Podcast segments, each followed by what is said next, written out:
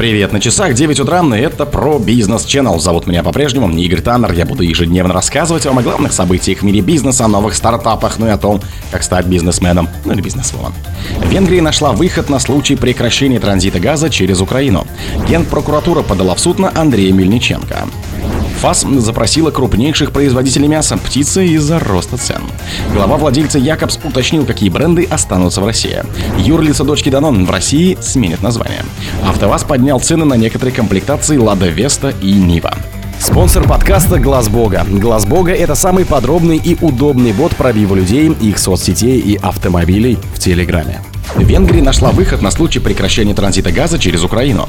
Венгрия не останется без российского газа, если Украина решит прекратить транзит топлива в Европу, заявил венгерский министр иностранных дел и торговли Петер Сильярда. Последние дни мы слышали, что Украина намерена расторгнуть транзитное соглашение с Россией, сказал министр. Действие контракта Москвы и Киева, заключенного в 2019 году, истекает в конце 2024 По условиям соглашения за это время «Газпром» должен прокачать через Украину 225 миллиардов кубометров газа, в том числе 65 миллиардов кубов в 2022 втором и по 40 миллиардов кубов каждый следующий год.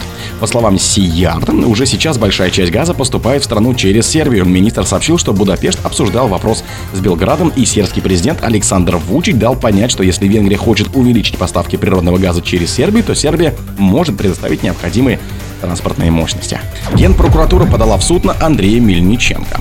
Генеральная прокуратура 17 августа подала иск против предпринимателя Андрея Мельниченко. Предварительное судебное заседание по нему назначено на 7 сентября. Следует из документов Свердловского района суда Красноярска. В состоянии Мельниченко 25,2 миллиарда долларов. Он вместе с семьей находится на первом месте среди всех российских бизнесменов по оценке Forbes.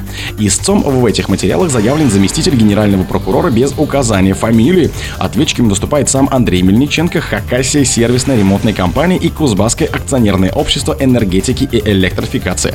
В качестве третьего лица Генпрокуратура требует привлечь процессу АО «Сибирская энергетическая компания СГК».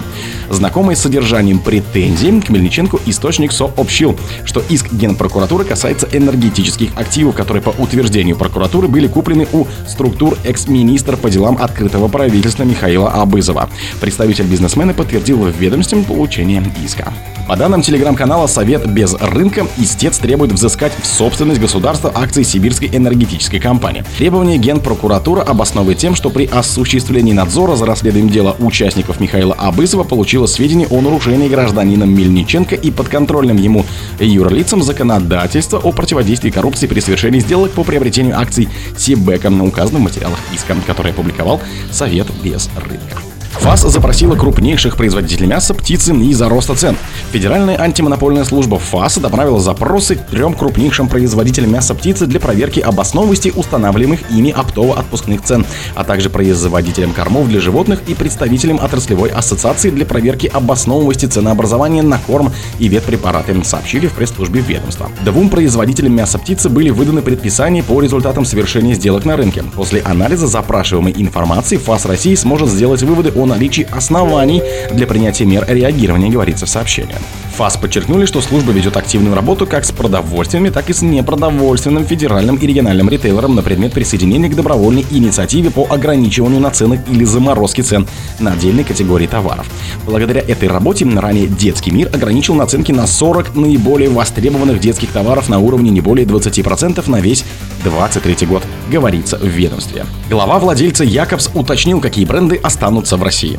Нидерландская JDM Peet's прекратит поставку в Россию международных брендов кофе, в том числе Тассима и Макона, а также новинок для глобального бренда Якобс, который на российском рынке будет продаваться под названием Монарх, сообщил в интервью Wall Street Journal главный исполнительный директор компании Фабьен Саймон. Журнал пишет, что GDM Pets не ответил на запрос о комментариях, продолжит ли она продажи других международных брендов, например, Maxwell House в России. Говоря о Монарх, Саймон рассказал, что бренд будет использовать схожие с Якобс цвета и шрифты, чтобы покупателям было легче узнать продукцию. Производить кофе будет на том же заводе в Санкт-Петербурге. GDE после начала военной операции на Украине не объявляла об уходе из России, что вызвало критику в адрес компании. Журнал Wall Street Journal отмечает, что ранее власти Нидерландов потребовали у Саймона ответы, почему компания не последовала примеру американского Starbucks в марте 22 закрыла заведение в России, а в мае объявила об уходе с рынка. Сеть кофеин теперь называется Stars. Он тогда сказал, что напитки американской сети были скорее предметом роскоши, в отличие от повседневного пакетированного кофе GDE Pets. Юрлицо дочки Данон в России сменит название. АО «Данон России» российская дочка французского Данона в сентябре сменит название своего юрлица на H&N. Сообщают РИА Новости и Интерфакс со ссылкой на письмо компании партнерам. Накануне об изменениях написал отраслевой портал Milk News. В письме говорится, что после регистрации изменений в Югорию все реквизиты компании, в том числе ИНН и основной госрегистрационный номер, останутся прежними. Договоренности, выданные Данон России, продолжат действовать. В середине июля президент Владимир Путин подписал указ о передаче доли иностранных компаний в дочке Данон во временное управление Росимущества. Это 83 миллиард обыкновенных акций, которые принадлежат одной компании, и 85 тысяч обыкновенных акций, которые принадлежат Данон Трейд. Под внешнее управление также отошли акции Балтики. Ранее под действие аналогичного указа попали немецкая Юниперфинская Фортум и принадлежащие им акции Юнипро и Фортуна. АвтоВАЗ поднял цены на некоторые комплектации Лада Веста и Нива. АвтоВАЗ поднял рекомендованные розничные цены на некоторые комплектации моделей Lada Vesta и Niva. Сегодня обновили прайс-лист на некоторые комплектации в семействе Нива и Vesta, в основном на самые дорогие, рассказал собеседник. Производитель скорректировал цены на ряд более оснащенных и более дорогостоящих комплектаций в семействах Нива и Vesta. АвтоВАЗ продолжит все усилия, чтобы обеспечить доступность и конкурентную способность своих автомобилей, подчеркнули в компании. Как рассказал АвтоВАЗ, Lada Vesta в комплектации Life, Enjoy и Techno, а также Vesta Cross подорожали на 20 тысяч рублей. АвтоВАЗ не менял цены на наиболее локализованные базовые и бюджетные версии своих автомобилей, заверили в компании. Рекомендованные розничные цены на всю линейку Гранта и на базовые версии в семействе Нива и Веста остались без изменений. О других событиях, но в это же время не пропустите. У микрофона был Игорь Таннер. Пока.